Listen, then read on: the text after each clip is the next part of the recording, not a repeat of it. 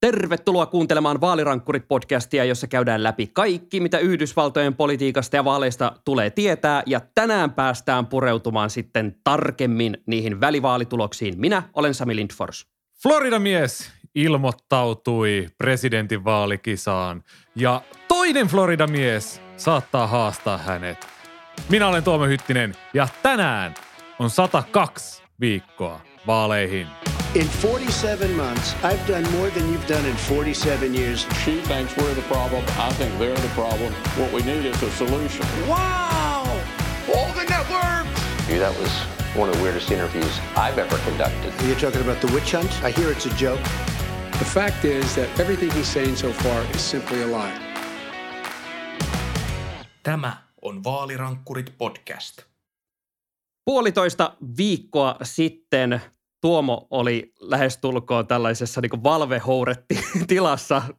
Silmäpussit olivat valtavat. Nyt on ehkä tuota kuvan perusteella silmäpussit vähän saatu kuti, kutistettua, tässä, tuota, kun ollaan seurattu, että miten nämä vaalitulokset sitten varmistuu. Ja lähdetään puimaan sitä, että miten nämä välivaalit nyt oikein meni ja miltä tämä tulevat kaksi vuotta kongressissa näyttää. Sene, senaatissa ää, niukka enemmistö demokraateille varmistettu ja republikaaneilla niin ikään niukka enemmistö edustajan huoneessa. Lähdetään Tuomo purkamaan tätä. Tilannehan on sillä tavalla hassu, että niin kuin kaikki on auki. Tai ei nyt kaikki ole auki, mutta niin kuin vielä hyvin paljon on auki, mitä mä ajattelin, että ei välttämättä olisi. Eli senaatti, siellä demokraatit valmisti sen enemmistön viisikymmentä neljäkymmentäyhdeksän, eli vähintään niin kuin Kamala Harrisin äänillä päästään pilkkomaan niitä demokraattien ja republikaanien riitoja, mutta sitten on tämä Georgian runoffi, joka on tulossa silloin kuudes joulukuuta. Edustajahuoneessa sielläkin tiedetään jo, että republikaanit saa sen enemmistö, heillä taitaa olla kaksisataakahdeksantoista paikkaa, eli just se tarvittava määrä, ja demokraateilla tällä hetkellä kaksisataakaksitoista, että siellä vielä mietitään, että mikä se on se republikaanien enemmistön määrä, mutta hyvin, hyvin niukka se on, ja se taitaa olla tällä hetkellä nyt niin kuin Alaskasta ja sitten jotain Kalifornian semmoisia vaalipiirejä on vielä auki, koska Kalifornia vasta tähän tiistaihin asti otti niitä niin kuin vastaan. Ja ilmeisesti tuo äh, Coloradon kolmas piiri, jossa äh, kaikkien tuntema, tai olettaisin, että jos, jos on meemejä seurannut yhtään, niin Lauren Boebertin ää, tilanne, joka on siis ilmeisesti tällä hetkellä voittamassa tuon tiukan, tiukan vaalin, mutta ero on niin pieni, että se sa- saattaa siis mennä tuohon uusinta laskentaan, eli katsotaan vielä tarkkaan läpi, että ei ole tota, unohtunut mitään vaalilipukkeita ja muuta, mutta tämäkin tilanne ikään kuin voi vielä elää, mikäli käy ilmi, että ei saakille, että me ollaan unohdettu taas joku laatikollinen ääniä johonkin nurkkaan ja niitä ruvetaankin sitten vielä laskemaan. Joo, se ero taitaa olla siellä jotain viidestä kuuteensataan äänen paikkeilla tai jotain tämmöistä, että mikä on niin kuin aika hurjan pieni marginaali, kun miettii, että niitä ääniä on annettu se yli kolmesataakaksikymmentätuhatta muistaakseni, että tota Et pieni määrä, mutta kuitenkin se määrä on niin kuin absoluuttisesti semmoinen, että niin kuin viittä kuuttasataa ääntä, niin sitä ei uudelleen laskennassa ö, muuteta, ellei löydy jostain jotain laatikkoa tai tuu joku oikeuskeissi, jossa sitten hylättäisiin iso määrä ääniä jonkun tietyn teknisen yksityiskohdan takia, mutta ehkä on syytä olettaa, että Boebert saa sen jatkokauden piirissä, joka oli kuitenkin ihan niin kuin hullun iso republikaanien suuntaan. Joo, siis kuten tota, viime jaksossa, kun tosiaan ehdittiin vasta soitella Tuomon kanssa, niin siinä mainitsin, että tämä kyseinen vaalipiiri on siellä Coloradossa piirretty varta vasten republikaaneille. Että se on ollut tämmöinen demokraattien, no ottakaa te työ, tuo alue, niin pysyy tuo nillityskurissa, että saatte niin kuin jonkin alueelle. Että se pitäisi olla aivan sata varma. Ja nyt se ei tosiaan aivan sata varma ollutkaan, vaan ollaan a- siis todella tiukassa tilanteessa. Lähdetään puimaan vielä just tätä, kun tämä dynamiikka voi vielä elää ja lähdetään senaatista liikenteeseen, koska tosiaan itsenäisyyspäivänä niin taitaa olla niin, että linnan juhlaseuranta jää tällä kertaa väliin, kun pitää ruveta seuraamaan John Kingin taikaseinää C N N:ltä, kun tosiaan tuo Georgian uusintavaali käydään silloin. Minkälainen tämä asetelma nyt on tuohon uusintavaaliin, kun siellä on tosiaan Rafael Warnock, istuva senaattori, ja sitten Trumpin tukema Herschel Walker, joka on, no, kaikkea mahdollista, kummallista, mitä maan päältä voi vaan keksiä. No, jos lähdetään silleen niin kuin taas historiasta liikkeelle, kun käytiin silloin kaksituhattakaksikymmentäyksi, kun oli tämä Ossoffin ja Lefflerin runoff ja sitten oli Warnockin ja Perduen runoffi, oli silloin, niin silloin käytiin läpi ja selvitettiin, että republikaanit on niin kuin selvästi etulyöntiasemassa. Eli republikaaneilla on Georgiassa tavallisesti ollut sitä ikääntyneempää väestöä, omistautuneempaa väestöä, konservatiivisempaa väestöä, jotka on sinne uusintavaaleissa lähtenyt sitten ihan kunnolla ehdolle. Tai siis ehdolle kun äänestämään. Ja, mutta silloin kaksituhattakaksikymmentäyksi runoffissa demokraatithan onnistu sitten ottamaan jopa kasvattamaan sitä eroa, että Ossoff ja Warnock voitti molemmat silloin ne omat vaalinsa niin kuin prosenteissa, mutta he sitten vielä sai sitä kaulaa pidennettyä, vaikka niin kuin demokraatit oli silloin jo marraskuussa vaalivoittajia ja nämä runoffit käytiin tammikuussa, niin normaalisti käy niin, että se ero pienenee tai republikaanit menisi jopa ohi, mutta silloin se Trumpin sekoilu oli sellaista, että demokraatit sai kasvatettua sitä kaulaa ja kyllä mä näen, että että tämä tilanne on vieläkin niin kuin hyvin, hyvin auki. Joo, mä oon tuossa koittanut kans äh, opiskella ja selailla, että minkälaisia skenaarioita tästä tilanteesta tällä hetkellä käydään. Ja äh, mä seuraan tämmöistä Let's Talk Elections YouTube-tiliä, jossa joku tämmöinen meidän sielunveli Amerikoista pitää tällaista YouTube-tiliä ilmeisesti ihan omaksi ilokseen, jos hän analysoi kaikkea äh, vaalidataa ja muuta. Ja hän heitti äh, kehiin tämmöisen, että Brian Kemp hän nyt voitti ihan äh, suvereenisti tämän kuvernööripaikan ja hänhän on tämmöinen vähän anti-Trump-republikaani johtuen juuri tästä kaksituhattakaksikymmentä-vaalitilanteesta siitä, että Trump yritti painostaa löytämään niitä ääniä ja sitten Kemp kuitenkin asettui vastaan, että siinä oli tämmöinen äh, yhteenotto trumpilaisten välillä ja ehkä, en mä tiedä, kempiläisten, en ehkä kutsuisi kempiläisiksi, vaikka ei missään pidä, niin kuin, pidä ajatella, että Kemp olisi jotenkin täysin vastakohta Trumpille, sillä hyvin tämmöistä kulttuurisotahenkeä hänkin kyllä lietsoo. Mutta tämä ajatus oli tässä siis se, että kun tavallaan silloin oli mu- myös sitä ö, Trumpin vastaista ilmiötä nähtävissä Georgian äänestäjäkunnassa, niin ö, minkälainen tilanne on siinä, että kun Kemp oli näin suosittu ja houkutteli republikaaneja äänestämään ja samalla ehkä sai Walkerkin siitä pikkasen tämmöistä liitoapua, niin nyt kun Kemp ei ole ehdolla, vaan se on pelkästään se Walker, niin äh, pystyy, saako Walker itsessään ihmisiä just liikkeelle, ottaen huomioon vielä, että hänessä on tämä tos- todella vahva Trump-leima. Niin siis riippuu vähän, että äänestääkö ihmiset sitten Georgiassa tai niin kuin republikaanit ja konservatiivit nimenomaan Walkeria vai äänestääkö se sitten enemmän republikaaneja? Et nyt on niin kuin kyse siitä, ei ole enää kyse niin kuin senaatin enemmistöstä, vaan sitten siitä, että mi- millainen valta esimerkiksi komiteoiden asettamisessa on. Että saako komiteapaikoissa, niin kuin jaetaanko ne fifty-fifty ja sitten taas puolueet tappelee siellä vai saako demokraatit enemmistön myös, myös niihin komiteoihin, jolloin he pystyisivät niin kuin enemmän jyräämään näitä omia asioitaan siellä läpi. Ja republikaanit on perinteisesti ollut niin kuin tiedostavampia tämmöisissä, että niin kuin nyt niin kuin tässä niin kuin mennään meidän paikalle. Vai onko se Walker sitten niin paha mörkö, että tavallaan kun, kun ei ole syytä käydä äänestämässä Kemppiä, niin Walkerin vuoksi ne uurnille sitten ei ainakaan lähetä. Sitten on tietysti se, että miten demokraatit pystyy mobilisoimaan omat joukkonsa. Että siellä tämä Stacey Abramsin tämmöinen, mitä se sanoisi, turnout game tai tämmöinen, niin kuin, että äänestysaktiivisuus, hän on saanut tosi hyvin niin kuin mobilisoitua demokraattikannattajia liikkeelle kaksituhattakahdeksantoista kaksituhattakaksikymmentä. Nyt tänä vuonna hänen, hänen niin kuin hänen työnsä niin kuin ei kantanut hedelmää sillä, että hän olisi pystynyt Kemppiä haastamaan, mutta varmasti niin kuin Warnockin hyödyksi on mennyt jonkin verran.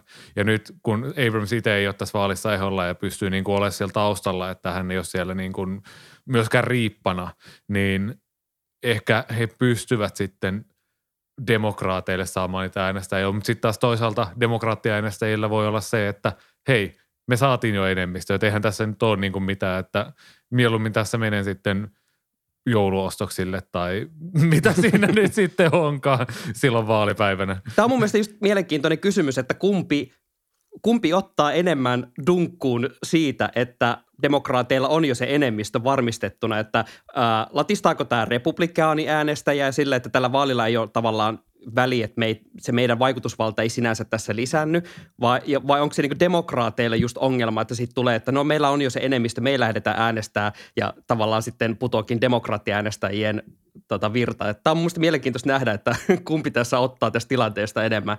enemmän tuota siipeensä. Ja sitten täytyy tietysti ottaa huomioon se, että Trump on lähtenyt kisaan. Että onko tämä nyt taas sitten jossain määrin kansanäänestys Donald Trumpista ja Walker niin kuin Trumpin käsin valitsema ehdokas. Että tämä voi olla, että tässä tulee jonkinnäköinen paikallinen kansanäänestys tästä Floridan suurmiehestä, joka kampanjoi kaksituhattakaksikymmentäneljä vaaleja ajatellen. Siis, siis yritätkö Tuomo sanoa, että tähän monimutkaiseen vaalikuvioon tulee vaan niin lisää tämmöisiä metatasoja? Joo, siis nimenomaan, että niin kuin, tämä on, tämä on täysin arpapeliä ja niin kuin, en ole itse asiassa katsonut yhtään, että onko nyt mielipidemittauksia sieltä paikan päältä vielä saatu, vai onko niitä vasta tulossa sitten lähempänä tota runoffia. Mutta luulisin, että kun on kahden ehdokkaan välillä kyse, niin se on niin kuin anyone's game niin sanotusti tässä vaiheessa. Jäädään siis odottamaan tuota joulukuun kuudennetta päivää ja katsotaan sitten, että millä tavalla tuo senaattiskaba sitten ratkeaa. Puhutaan seuraavaksi edustajain huoneesta, jossa just republikaanit äh, – ovat päässeet siihen kaksisataakahdeksantoista paikan rajapyykkiin kiinni ja vielä siellä Kaliforniassa ääniä laskeskellaan beachillä, käydään välillä surffaamassa ja sitten välissä, ai niin mun piti laskea yksi. Näin mä näet, miten ne hipit siellä tuota rannalla näitä ääniä käsittelee. Tämä, t- tämä perustuu ihan täysin meikäläisen ku- mielikuvaan siitä, minkälainen osavaltio on kyseessä. Mutta tota, äh, Lauren Boebertin tilannetta kanssa tuossa jo sivuttiin, eli siellä tota Coloradon kolmas piiri, jonka piti olla aivan satavarma republikaanipiiri, niin siellä lasketaan ää, todennäköisesti äänet vielä uudelleen ja katsotaan, että ei ole varmasti unohtunut mitään laskea, kun sadoista ääni, sado, satojen äänien erosta on kyse. Mutta Tuomo, mikä on diagnoosi nyt sille, että ää, Kevin McCarthy saa sen Nancy Pelosin nuijan käteensä, mutta just silleen juuri ja juuri?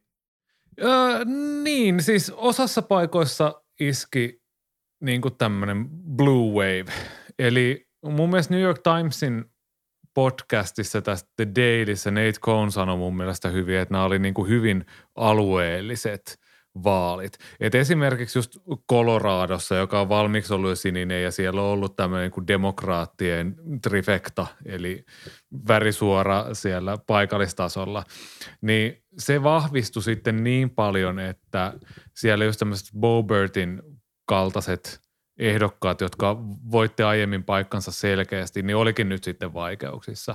Sitten taas Floridassa kävi vähän päinvastoin. Siellä nähtiin semmoinen tilanne, että mielipidemittaukset aliarvioi republikaaneja ja siellä republikaanit veikin niitä, niitä paikkoja sitten enemmän. Mutta mut jotenkin se iso, iso kuva oli se, että, kun, että vaikka tämä meni tälleen alueellisesti niin kuin eri tavalla, niin jonkinnäköinen tämmöinen sininen torjuntavoitto sieltä niin kuin tuli, että republikaanit yliarvioi sen, sen oman voimansa ja sen, että no mielipidemittaukset on aina aliarvioinut meitä, että me voidaan heittää tämmöisiä hulluja ehdokkaita sinne kehiin, eikä, eikä siitä tuu silleen, että äänestäjät ei rankase, että, että enemmän on se niin kuin antidemokraattinen ö, leima, mikä niin kuin houkuttaa äänestäjiä. Mutta nyt kun tämä näyttää näin tiukalta, tämä tilanne, niin loppujen lopuksi voikin mennä niin, että se, että demokraatit epäonnistu gerrymanderoimaan New Yorkin, otti siellä turpaan. Kaliforniassa taisi olla myös tälleen, kun siellä tämä itsenäinen komissio jakaa niitä vaalipiirejä, siellä ei saatu sitä demokraattien sitä tappokarttaa läpi, niin voikin käydä niin, että demokraatit olisi ihan hyvin voinut saada tämän homman, jos oikeusistuimet ei olisi New Yorkissa lyönyt näitä karttoja niin kuin alas. Ää, sit, jos Kaliforniassa olisi saatu vähän parempi kartta. Ja sitten taas toisaalta, jos Alabamassa, Pohjois-Karolainassa ää, ei korkein oikeus olisi ollut se, että joo, joo, mennään näillä kartoilla, kun ei tätä nyt enää ehditä piirtää uusiksi. Tämä gerrymanderointi voi olla, että se oli kuitenkin isossa roolissa tässä. Mä olin just nostamassa tämän äh, New Yorkin tähän tota keskusteluun mukaan, koska Nate Cohn just analysoi siinä äh, Daily-podcastissa, hän kirjoitti siitä myös juttuja, että miten demokraatit otti dunkkuunsa just siellä New Yorkissa, että kun New York Timesin grafiikkaosastolla tykätään näistä neuloista ja nuolista, niin siellä oli tehty tämmöinen kartta, missä näkyy vaalipiireittäin, että miten paljon tämä äänestäjäkunta verrattuna aikaisempiin vaaleihin on äänestänyt äh, niin kuin demokraattien puolelle tai siirtynyt republikaanien puolelle, ja se oli niin kuin ihan täyttä punaista nuolta ja välillä aika isojakin. Ja tavallaan tämä oli siis, kun me puhuttiin tästä demokraattien mahdollisuuksista aiemmin, että demokraatit lähti aiemmin tänä vuonna just tosi röyhkeeseen tähän gerimanderointiin, että siellä piti oikein niin pistää kunnolla siniseksi koko osavaltio. Ja sitten siellä kuitenkin oikeusjärjestelmä teki tehtävänsä ja katsoi, että hei, nyt menee tosi röyhkeäksi. Ja kun taas sitten samaan aikaan me todistettiin just nämä Alabamat ja muut äh, punaiset osavaltiot, joissa annettiinkin mennä tämä läpi, niin pakostahan tästä tulee mieleen, että tavallaan niin kuin repu, republikaanithan otti tässä tietyllä tapaa torjuntavoiton, että ilman niin kuin nä- tämmöisiä asioita, niin demokraatithan olisi voinut mahdollisesti vyöryä ikään kuin vielä isommin läpi. Kyllähän tässä kuitenkin puhutaan siitä, että demokraatit otti tässä näissä vaaleissa silleen tosi voimakkaan torjuntavoiton, koska niin kuin ollaan puhuttu aiemmin, ää, edustajan huoneessa saatetaan menettää jopa kuusikymmentä paikkaa näissä välivaaleissa, kun on istuva presidentti, niin tämä Nämä, nämä oli todella isossa roolissa mun mielestä näissä vaaleissa. Niin, siis jos joku olisi vuosi sitten, kun Glenn Youngkin voitti Virginian kuvernöörin paikan siellä jään sinisessä Virginiassa, melkein voisi sanoa, niin kyllä sitten jos joku olisi sanonut, että hei, että ero tulee olemaan joku kahdeksan, yhdeksän paikkaa edustajahuoneessa ensi vuonna republikaanien hyväksi, niin olisi kaikki varmaan ollut silleen, että mitä sä oikein puhut, että mitä siellä niinku tapahtuu, jotain mullista vähän.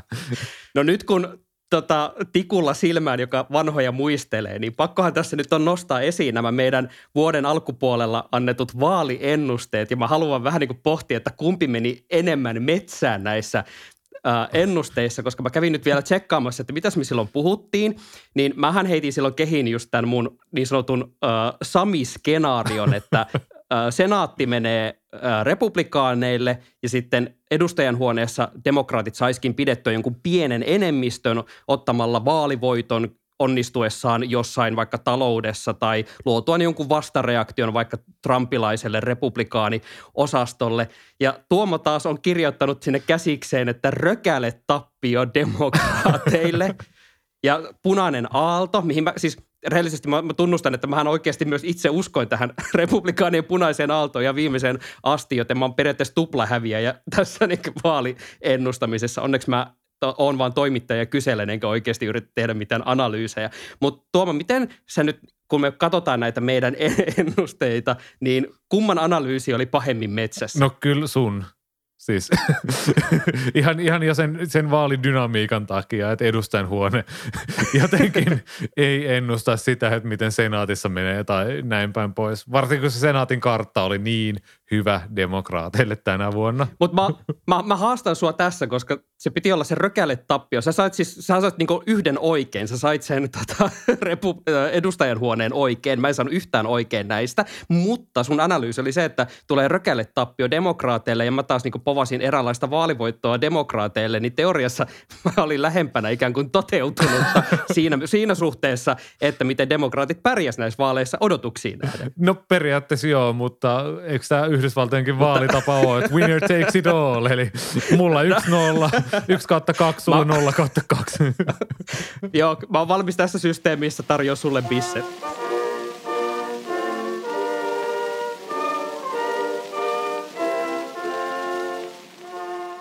Puhutaan tässä kohtaa myös vaalistrategioista ja etenkin ehkä demokraattien vaalistrategiasta, kun äh, tuossa kesällä pohdittiin Vaalirankkurit podcastissa tätä demokraattien paljon puhuttanutta strategiaa, jossa tuettiin äh, republikaaniehdokkaita varsin suurilla summilla ja lähdettiin nimenomaan hakemaan sieltä tällaista tilannetta, jossa demokraattia vastaan asettuisi mahdollisimman ekstremisti e- tai republikaanieehdokas ja niin lähdetään just käymään läpi, että miten hyvin tämä strategia sitten toimii. Mä kaivoin tähän jo alkuun tällaiseksi kipinäksi keskustelulle uh, Voxin analyysin, joka on otsikoitettu How a surprising democratic strategy may have staved off the midterm red wave, eli uh, millä tavalla tämä, tämä demokraattien strategia saattoi just uh, ehkäistä tämän suuren punaisen aallon, jota povattiin. Ja Voxin analyysi siis on se, että tämä strategia siis toimi. Tuomo, lähdetään purkamaan tätä, että miltä sun silmiin näyttää tämä Voxin analyysi siitä, että demokraatit saattoi onnistua jopa tässä kyseenalaisessa vaalistrategiassa? No mun mielestä siis tämä on niin kuin ehdottomasti siis oikein. Et tässä jos miettii vaikka pääkuvassa on ö, Pennsylvanian republikaanin kuvernööriehdokas Doug Mastriano, niin jos mietitään vaikka, otetaan vertailukohdaksi Georgia, jossa kuvernöörinä oli Brian Kemp, ö, lähti silleen suht suosikkiin tämmöisenä niin kuin kauppakamarirepublikaanina, jota niin kuin tämmöiset maltilliset republikaanit voi äänestää, niin hänhän veti sitä ö, Walkerin kampanjaa mukana, että hän oli tavallaan se veturi, että jos Walker olisi ollut vain yksin ja siellä olisi ollut joku, ihan joku hörhötyyppi, niin hän olisi voinut hävi- Walker olisi voinut hävitä jo silloin ekalla kierroksella. Mutta nyt Pennsylvaniassa, kun puhuttiin myös siitä senaatinvaalista, että John Fettermania vastassa oli tämmöinen elitisti, kansasta täysin pihalla oleva ja katastrofaalinen esiintyjä Mehmet Oz, niin hän oli kuitenkin tästä niin kuin republikaanien kärkiduosta se parempi ehdokas. et, et Josh, Josh Shapiro varmisti tämän Pennsylvanian kuvernöörin paikan jo niin kuin ensimmäisenä. Niin tämä on niin kuin mulle tämä Pennsylvanian kisa tavallaan se, se esimerkki siitä, että, että se olisi ollut kuitenkin republikaaneille otettavissa oleva osavaltio, varsinkin tällaisena aikana, kun Biden on superepäsuosittu ja inflaatio laukkaa ja näin ja näin ja näin. Mutta sitten ei mun mielestä John Fetterman ja Josh Shapiro ole niin hyviä ehdokkaita kuin miten huonoja ehdokkaita ne republikaanit oli. Ja tämä nähtiin niin kuin Michiganissa. Tim Michels hävisi siellä Tony Eversia vastaan, vaikka niin kuin Eversin olisi pitänyt varmaan voittaa sen reilummin. Tämä näkyy myös Arizonassa, missä Carrie Lake pääsi yllättävän lähelle, mutta niin kuin jos hän olisi ollut normaali, niin olisi ehkä saattanut voittaa Keiriosin. tai tai sitten vaikka niin kuin ihan Arizonan senaatinvaali, että Blake Masters joutui perääntymään niistä aborttikannoistaan, mitä hänellä oli. Ja niin kuin, hänhän oli niin kuin tosi radikaali, tämmöinen niin kuin Clarence Thomas linjalla, jolla jostain niin kuin löydyt tukea edes niin kuin korkeimmasta oikeudesta. Että niin kuin, tämä ehdottomasti oli semmoinen riski, joka ö, kannatti ottaa ehdottomasti. Mutta kun tässä on tässä Voxin jutun otsikossa on se, että niin kuin, ä, tai itse asiassa Ingressissä, että could come at cost, niin en mä tiedä. Musta tuntuu, että sitä hintaa ei nyt jouduta maksaa, mitä mekin pelättiin. Että demokratia loppuu ja vaalit varastetaan ja kaikki on pilalla. Jaetaan tota, meidän Twitter-tilillä vielä sitten äh, lisää niin kuin juttuja ja myös ehkä tätä kuvaa, kun äh, mä kävin, mikäli siis Twitter vielä Elon Muskin sekoilujen jäljiltä toimii, kun tämä jakso tulee julki, pidetään äh, peukut pystyssä, sormet ristissä ja whatnot, että tuota, Twitteriin saadaan julkaistua vielä sitten mitään, mutta mä kaivoin New York Timesilta elokuulta tämmöisen jutun, jossa oli just analysoitu sitä, että miten paljon rahaa syydettiin republikaani esivaaliehdokkaille ja demokraattien kukkarosta. Kokonaissumma oli viisikymmentäkolme miljoonaa kaksisataaseitsemänkymmentäviisituhatta as in elokuussa. Ja tässä on sitten niin katsottu, että millä tavalla sitten äh, nämä far right candidate, äh, eli nämä äärioikeistolaiset ehdokkaat sitten pärjäs. Ja täällä nyt oli esimerkiksi just, että Pennsylvaniassa, Michiganissa, tota kolmannessa piirissä, josta puhun ihan kohta lisää, niin tavallaan täällä saatiin just tuettua näitä ehdokkaita just ehdolle. Mutta sitten täällä on esimerkiksi Nevada, jossa tuettiin tämmöistä ääriehdokasta ja tota, häntä ei valittukaan ehdolle. Ja eikö käynyt sitten niin, että Nevada flippasi? Joo, Nevadan tai kuvernöörin paikka taisi olla käsittääkseni ainoa, joka flippasi demokraateilta republikaanien hallintaan.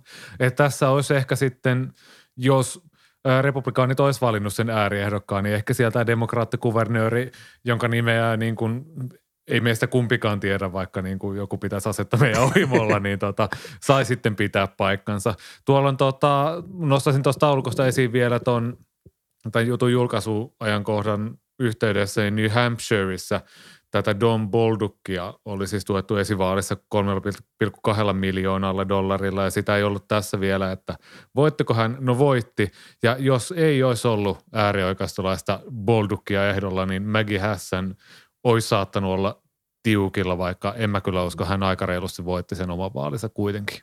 Nämä pohjustaa just sitä, että demokraateilla oli selkeästi tässä strategiassa tämmöisiä onnistumisen hetkiä, ja sitten yksi, mistä mä twiittasin myös silloin tota, aiemmin, kun näitä vaalituloksia rupesi tulee, eli tuo Michiganin kolmas piiri, jossa oli tämä Peter Meijer, republikaani, kongressiedustaja, joka oli yksi niistä harvoista, jotka aikoinaan äänestivät Trumpin virkasyytteen puolesta. Ja voisi sanoa, demokraattien puolelta on kuvattu, että hän on ollut semmoinen tietynlainen liittolaishahmo, että hän on ollut semmoinen maltin ja tolkun de- äh, republikaani, jonka on voinut tehdä yhteistyötä. Mutta sen sijaan, että olisi ikään kuin kaverille ojennettu kättä, niin siellä tuettiin sitten John Gibbsia, joka oli täysin äh, magalainen ja ehkä vielä niin kuin sielläkin aika sieltä niin kuin oikealta puolelta. Ja John Gibbs hän voitti sitten esivaalissa istuvan kongressiedustajan Peter Meijerin. Ja tässä vaalissa äh, demokraatti Hillary Scholten siis voitteli. Tämä oli yksi näitä äh, kongressiedustajan huoneen piirejä, jotka sitten saatiin flipattua juurikin tällä suunnitelmalla. Se, minkä mä haluan nostaa esille, mihin Tuomo jo tuossa viittasikin, että nyt ei maksettu hintaa ikään kuin niistä riskeistä, mitä tässä on. Eli niin kuin puhuttiin pari jaksoa sitten toimittajatutkija Olli Seurin kanssa tästä kyynistymisestä, niin mä haluan nostaa tässä esiin, että onhan tässä toki semmoisia hazardeja, paikkoja esimerkiksi siitä, että ää, nyt ei maksettu hintaa, mutta voiko olla tilanne, jossa jos ruokitaan nimenomaan tämmöistä niin kuin ääriehdokasmateriaalia vaaleihin ehdolle, niin tullaan jossain kohtaa kuitenkin siihen tilanteeseen, että ollaan ruokittu petoa niin paljon, että se niin sanotusti pääsee irti. No se riippuu ihan siitä, että millaista sitä vaalimenestystä tulee. Et nyt niin kuin näyttää siltä, että tämä Yhdysvaltain politiikan narratiivi kääntyy siihen, että että demokraatit jatkaa tämmöisellä hyvällä maltillisella tiellä ja republikaanit on ankkuroitunut Trumpiin ja ottaa turpaan. Niin on se nyt varmaan kivaa olla tälleen Erkki Tuomiojamaisesti enemmän oikeassa kuin onnellinen, mutta kyllä mä luulen, että niinku republikaanit pidemmän päälle haluaa valtaa, republikaanit äh, haluaa voittaa vaaleja, jolloin heidän on pakko reivata sitä linjaansa. Toki me voidaan kysyä, että mikä vaikutus tällä Dobbs-päätöksellä on ollut, koska pitää ihan oikeasti ottaa huomioon ja vähän kontrata tätä niin kuin yleistä narratiivia vastaan. Että republikaanin ehdokasasettelu tehtiin ihan täysin erilaisessa vaaliympäristössä. Ö, iso osa näistä esivaaleista oli silloin maalis-kesäkuussa ja kesken tämän esivaalikauden silloin huhtikuun alussa vuodettiin ö, se Dobbs-päätös, mikä niin kuin vähän jo oli silleen, että aha, että tämmöinen tuli, että mitenköhän tämä vaikuttaa. Mutta se itse Dobbs-päätös tuli vasta silloin kesäkuun lopussa, jolloin isoin osa näistä esivaaleista oli jo käyty ja strategiat oli jo lyöty lukkoon. Ja mä muistan silloin tammi-helmikuussa, viitattiin siihen podcastissa, oli tämä, jossain keskiläinen osavaltiossa oli tämä professori, sanon, halusin sanoa, että Michiganin yliopistossa tämä vaaliguru, joka laskeskeli, että näillä gallupeilla niin semmoinen kolmekymmentäviisi neljäkymmentäviisi paikkaa olisi tulossa republikaaneille niin kuin vähintään. Että ihan tämmöisiä niin kuin tsunamitunnelmia. Ja silloinhan on varaa ottaa tämmöisiä ideo, ääri-ideologian ehdokkaita, koska niin kuin vaikka he ottaisivat prosentuaalisesti pataan, niin ne marginaalit on niin isosti republikaanien puolella, että he olisi tullut valituksi. Että niin kuin pitää, sen verran pitää niin kuin tätä republikaania Trumpin strategiaa ehkä vähän sen puolustaa, mutta se ei nyt toiminut ihan selkeästi ja nyt näyttää siltä, että, että republikaanien pitää tätä linjaa lähteä muuttamaan. Mä haluan silti jotenkin nostaa, että mun mielestä ehkä kun tota strategia on ikään kuin, että hei me, me yritetään olla tota, niin kuin jees poliitikkoja ja sitten me tuetaan vaan tällaisia tämmöisiä poliitikkoja, jotka nimenomaan haluaa ikään kuin haastaa sitä demokratian käsitystä, niin ei se mun mielestä ihan hirveän ylevää kuvaa tavallaan siitä demo, demokratian ihannoinnista ja tavallaan sen kulttuurin vaalimisesta anna. Että mä niin kuin näen tässä tämmöisen tietynlaisen kyynisen lähestymistavan äh, niin kuin riskin. Joo, siis ihan varmasti, mutta siis lopputuloshan sitä pitkälti määrittää, että mitä tässä niin kuin tapahtuu. Että jos me elettäisiin maailmassa, jossa Dobbs-päätös olisi ollut eri tavalla, että olisi ollut vaikka se viidentoista viikon bänni, mitä John Roberts halusi, niin ehkä me oltaisiin nähty nyt semmoinen punainen aalto. Ja ehkä me haukuttaisiin täällä demokraatteja siitä, että juman kautta pojat, mitä te olette tehnyt. Totta. Kahden vuoden päästä katsotaan jälleen, että minkälaisia strategioita päästään analysoimaan. Ja tämä onkin hyvä aasinsilta heittää, että nyt kun ollaan puitu tota, minkä, miten välivaalit sujui ja millä tavalla ää, tästä demokraattien strategia tässä toimi, niin sinne sadankahden viikon päähän on jo hyvä vähän kurkistaa, että miltä näyttää ne asetelmat sinne kaksituhattakaksikymmentäneljä vaalipäivään, kun katsoo millaisessa tilanteessa nyt lähdetään kulkemaan näitä seuraavaa paria vuotta. No jos ajatellaan kaksituhattakaksikymmentäneljä presidentinvaaleja, niin nyt alkaa jo näyttää siltä, että demokraattien pitää keskittyä tiettyihin osavaltioihin, jotta sieltä demokraattiehdokas, joko Joe Biden tai joku muu saa jatkokauden. Siis nähtiin edelleen merkkejä siitä, että Ohio on mennyt demokraattien ulottumattomiin. Tämä perinteinen vaankieliosavaltio, joka on kertonut, että mihin suuntaan se Valkoinen talo kallistuu jostain kuusikymmentäluvulta lähtien, niin se on nyt mennyt, että se on täysin punainen.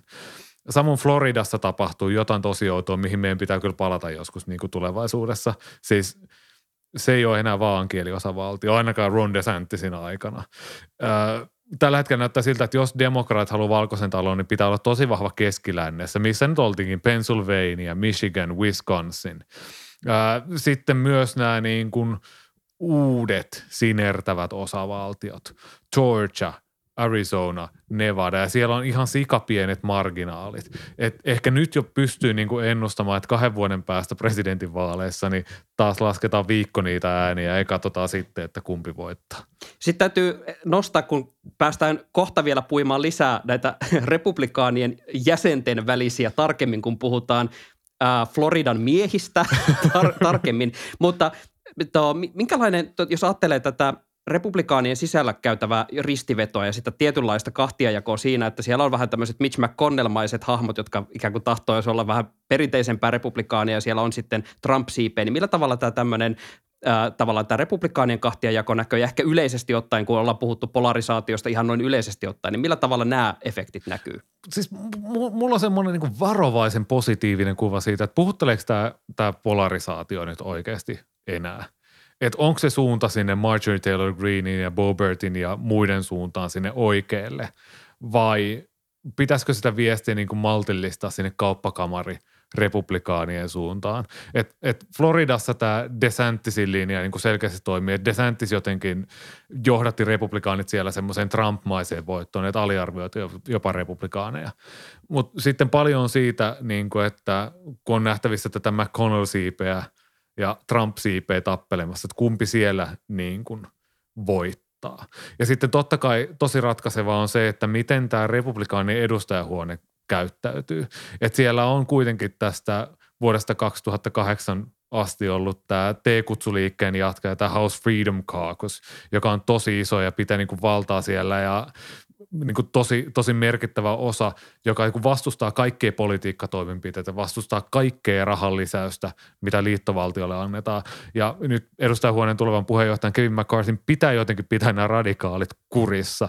Mutta jos nämä radikaalit saa vallan, siinä on taas demokraateille semmoinen niin kuin vihollinen, semmoinen Trumpiin verrattava semmoinen joku ihan älytön ää, monsteri, jota vastaan demokraatit saa ehkä niin kuin mobilisoitua joukkonsa uudestaan vuodelle kaksituhattakaksikymmentäneljä. Ja vielä positiivinen loppukaneetti tämän asian loppuun. Eli näitä split-tikettejä on kuin onkin olemassa. Siis oho, Georgiassa äh, Kemp voitti ja näyttää siltä, että on tulossa ehkä demokraattiehdokas. Nevadassa kävi jo niin, että republikaanikuvernööri voitti ja demokraattisenaattori voitti.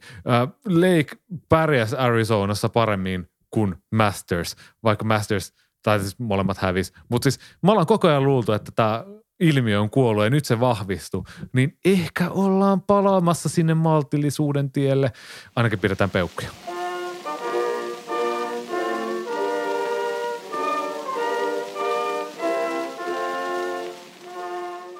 Donald Trump, se vihdoin ilmoitti, että lähtee ehdolle kaksituhattakaksikymmentäneljä presidentin vaaleihin. Toisaalta musta tuntuu, että tämä kyllä meni jotenkin pienellä kaikilta ohi, koska no siellä saattoi olla esimerkiksi akuuttia tilannetta Puolassa juuri samaan aikaan, joka saattoi ehkä viedä huomiota pikkasen muualla ainakin täällä Suomen puolella. En tiedä, kyllä Yhdysvallassakin näytti, että uutiset toitotti vähän muita asioita, mutta Donald Trump siis ilmoitti, että lähtee ehdolle kaksituhattakaksikymmentäneljä taustalla republikaanien äh, kehnohko vaalimenestys ja samalla kun tuntuu, että aika monet yhdysvaltalaismediat ovat puhuneet paljon mieluummin Floridan kuvernööristä Ron DeSantisista.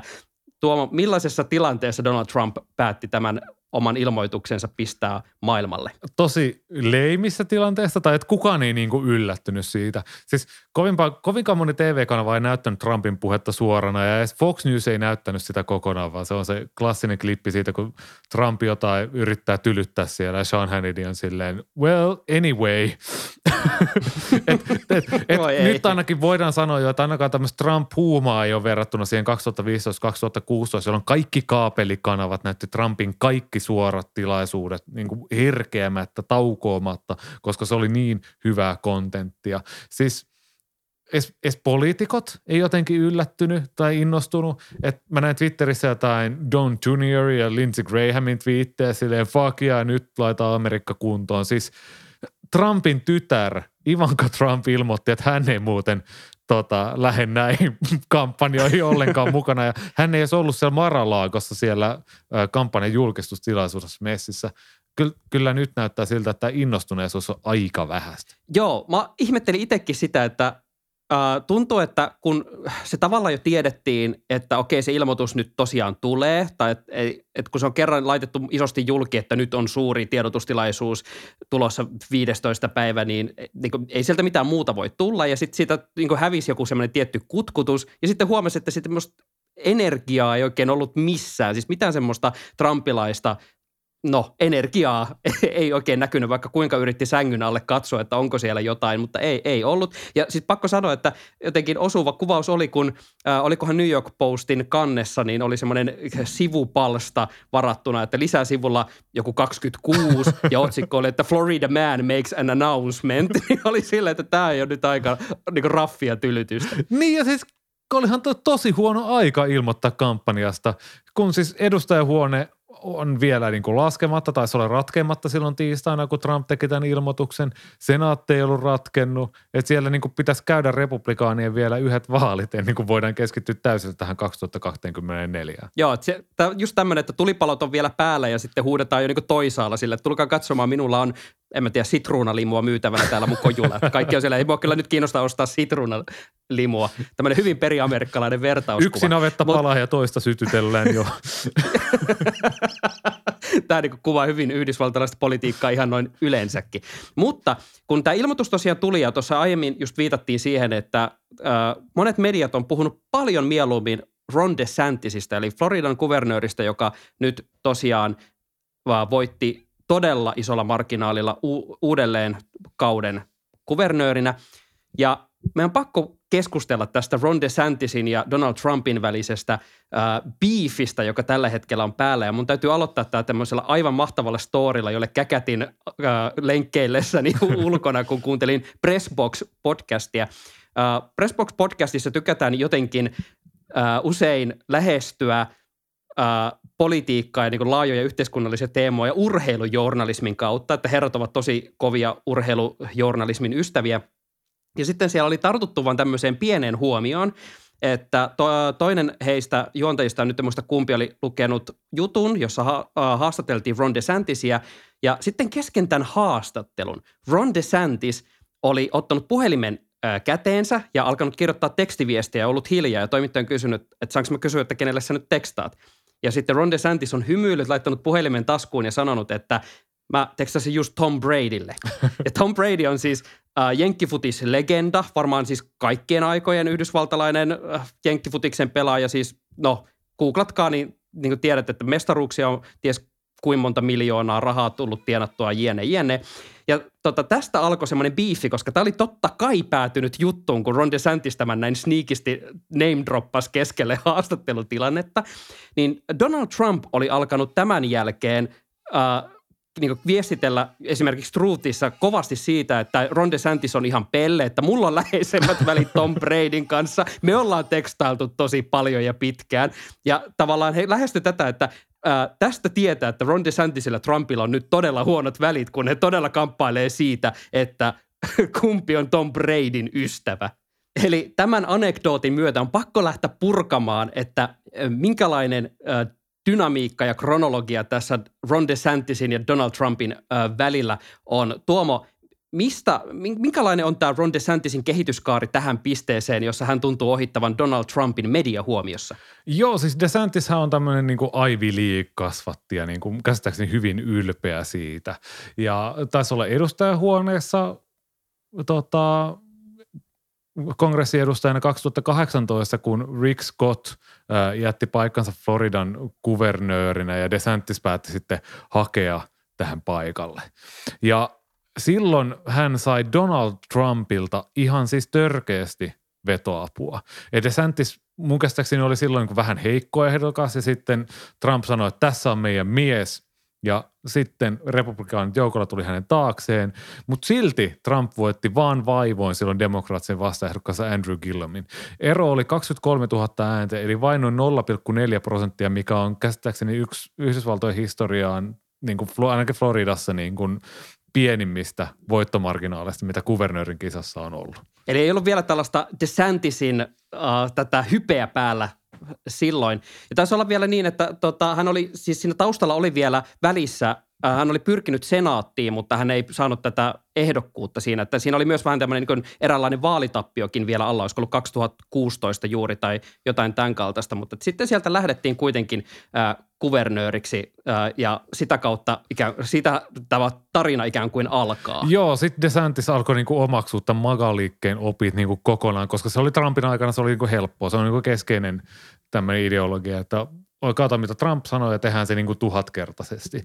Ja sitten alkoi tämmöinen niin kuin woke-sota, DeSantis, minkä hän julistanut, hyvin keskeistä hänen politiikalla, että kouluissa esimerkiksi ollaan puututtu siihen, että millaista opetusta siellä on, lyöty tämmöisen niin kuin don't say gay laki, jolla kielletään opettajia puhumasta tämmöisistä, no, homoseksuaali. Käytännössä muista kuin heterosuhteista juurikin lapsille. Näin.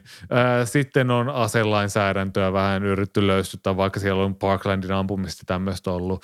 Sitten on kuritettu Disneytä, eli ammuttu omaan jalkaan ihan tietoisesti poistamalla Disneyltä veroetuja, mutta koska sitä Disneylandia on niin vaikea siirtää sieltä Floridasta pois, niin DeSantis on tehnyt tämmöisiä asioita. Ja aivan vaalien alla DeSantis teki tämmöisiä stuntteja, eli kärräs maahanmuuttajia tämmöisiin demokraattipaikkoihin, kuten Martha's Vineyardiin ja olisiko Chicago vienyt ja Colorado ja näin, ja sanonut, että no niin, te vokeväki, nyt te ottakaa nämä ihmiset niskoillenne, niin kuin todella tylyä ja niin kuin halpamaista politiikkaa, mikä toimii Floridassa ihan sika hyvin. Puolitoista miljoonaa ääntä oli kuitenkin se ero nytten näissä kuvernöörivaaleissa, että siinä on puolentoista miljoonaa ääneen ero siihen, mitä hän silloin kaksituhattakahdeksantoista voitti. Kyllä, ja tämä on ollut nyt siis just huomattavaa, kun puhuttiin jo aiemmin tuosta äh, Floridan tilanteesta, että nyt Ron DeSantisin aikana niin ollaan päädytty tilanteeseen, jossa Florida ei voi pitää oikein enää vaankieliosavaltiona, että Ron DeSantis tuntuu nyt johtavan just tämmöistä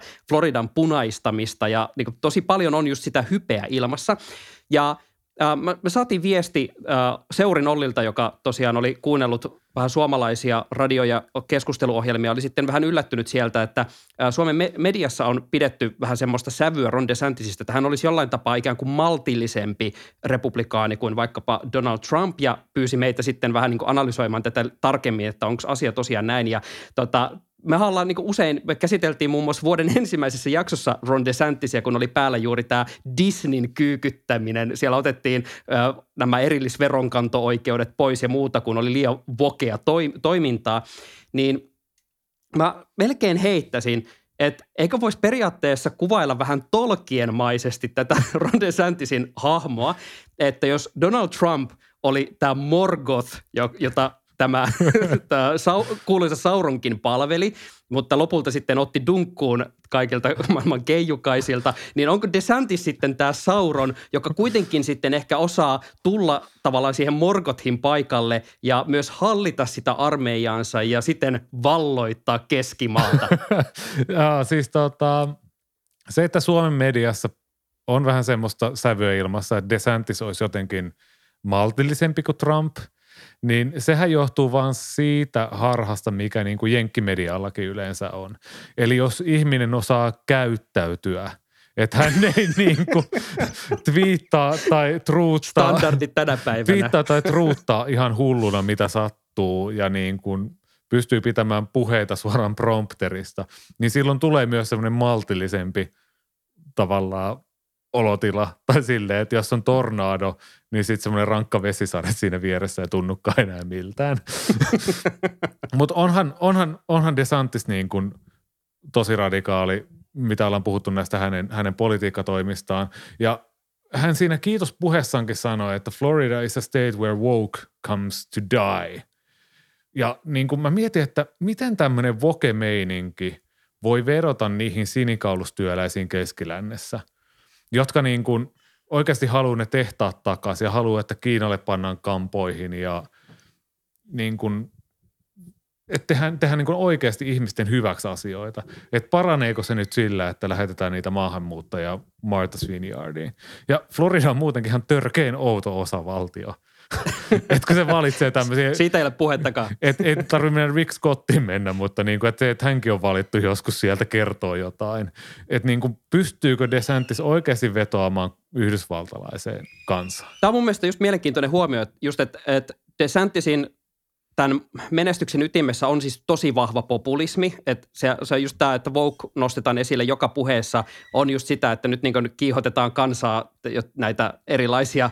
Öö, mielikuvavihollisia vastaan ja voimistetaan niitä. Mutta just tämä, mä oon miettinyt, että miksei Ron DeSantis ole jo lähtenyt röyhkeämmin haastamaan Trumpia nyt, kun tässä on momentumia. Ja mä oon miettinyt siitä, että onko siellä niinku hoksattu se, että tavallaan se, mikä toimii Floridassa, niin ei ole vielä ikään kuin näyttöä, että miten tämä toimisi ikään kuin tämmöisessä koko maan kontekstissa, että vaatii vielä duunia ottaa niin kuin yleensäkin vaikka trumpilaiset haltuun jotenkin muuallakin kuin täällä Floridassa. Vai onko tämä asema tullut Ron DeSantisillekin vähän niin kuin yllättäen ja pyytämättä, että ei ole, ei ole ehkä niin kuin ollut vielä edes valmis siihen, että yhtäkkiä hänelle asetetaankin tietynlaista tällaista uuden presidenttiehdokkaan viittaa. Musta tuntuu, että se, että DeSantis on ollut maltillinen, johtuu vaan siitä, että hänellä menee nyt lujaa.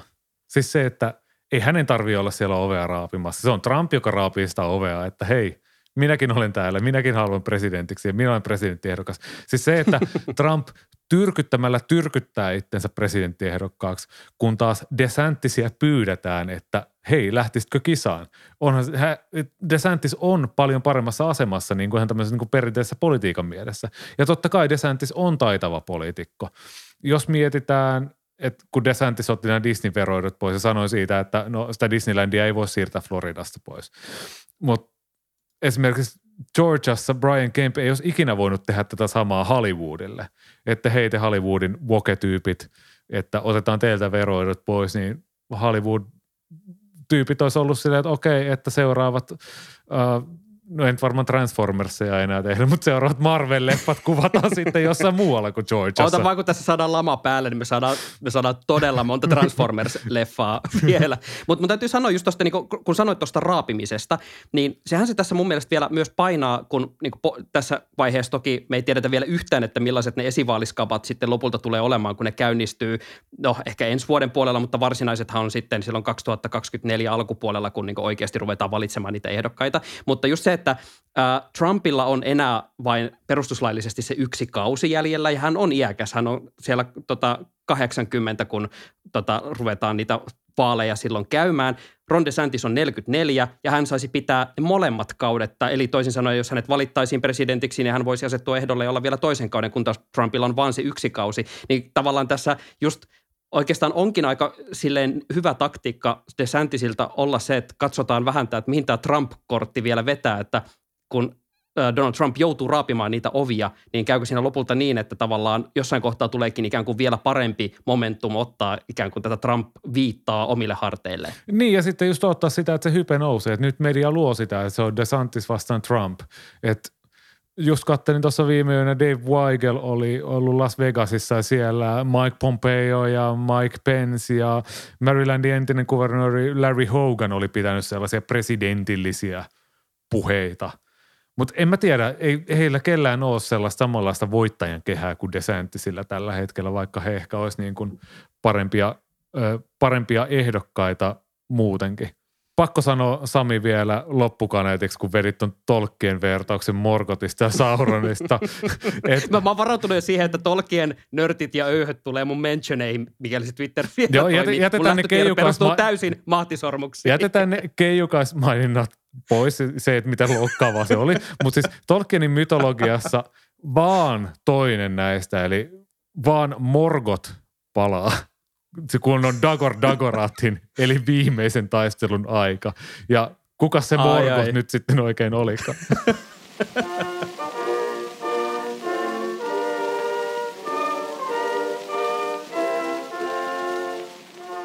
Kiitos, että kuuntelet Vaalirankkurit-podcastia ja vertaistukea kaikkiin näihin tuoreisiin käänteisiin ja traumoihin, jotka äänten laskemisodotuksesta ovat saattaneet syntyä, löytyy Twitteristä, kun se on vielä pystyssä. Sieltä löydät meidät handleillä at Tuomo Hytti, at Sami Lindfors ja at Vaalirankkurit.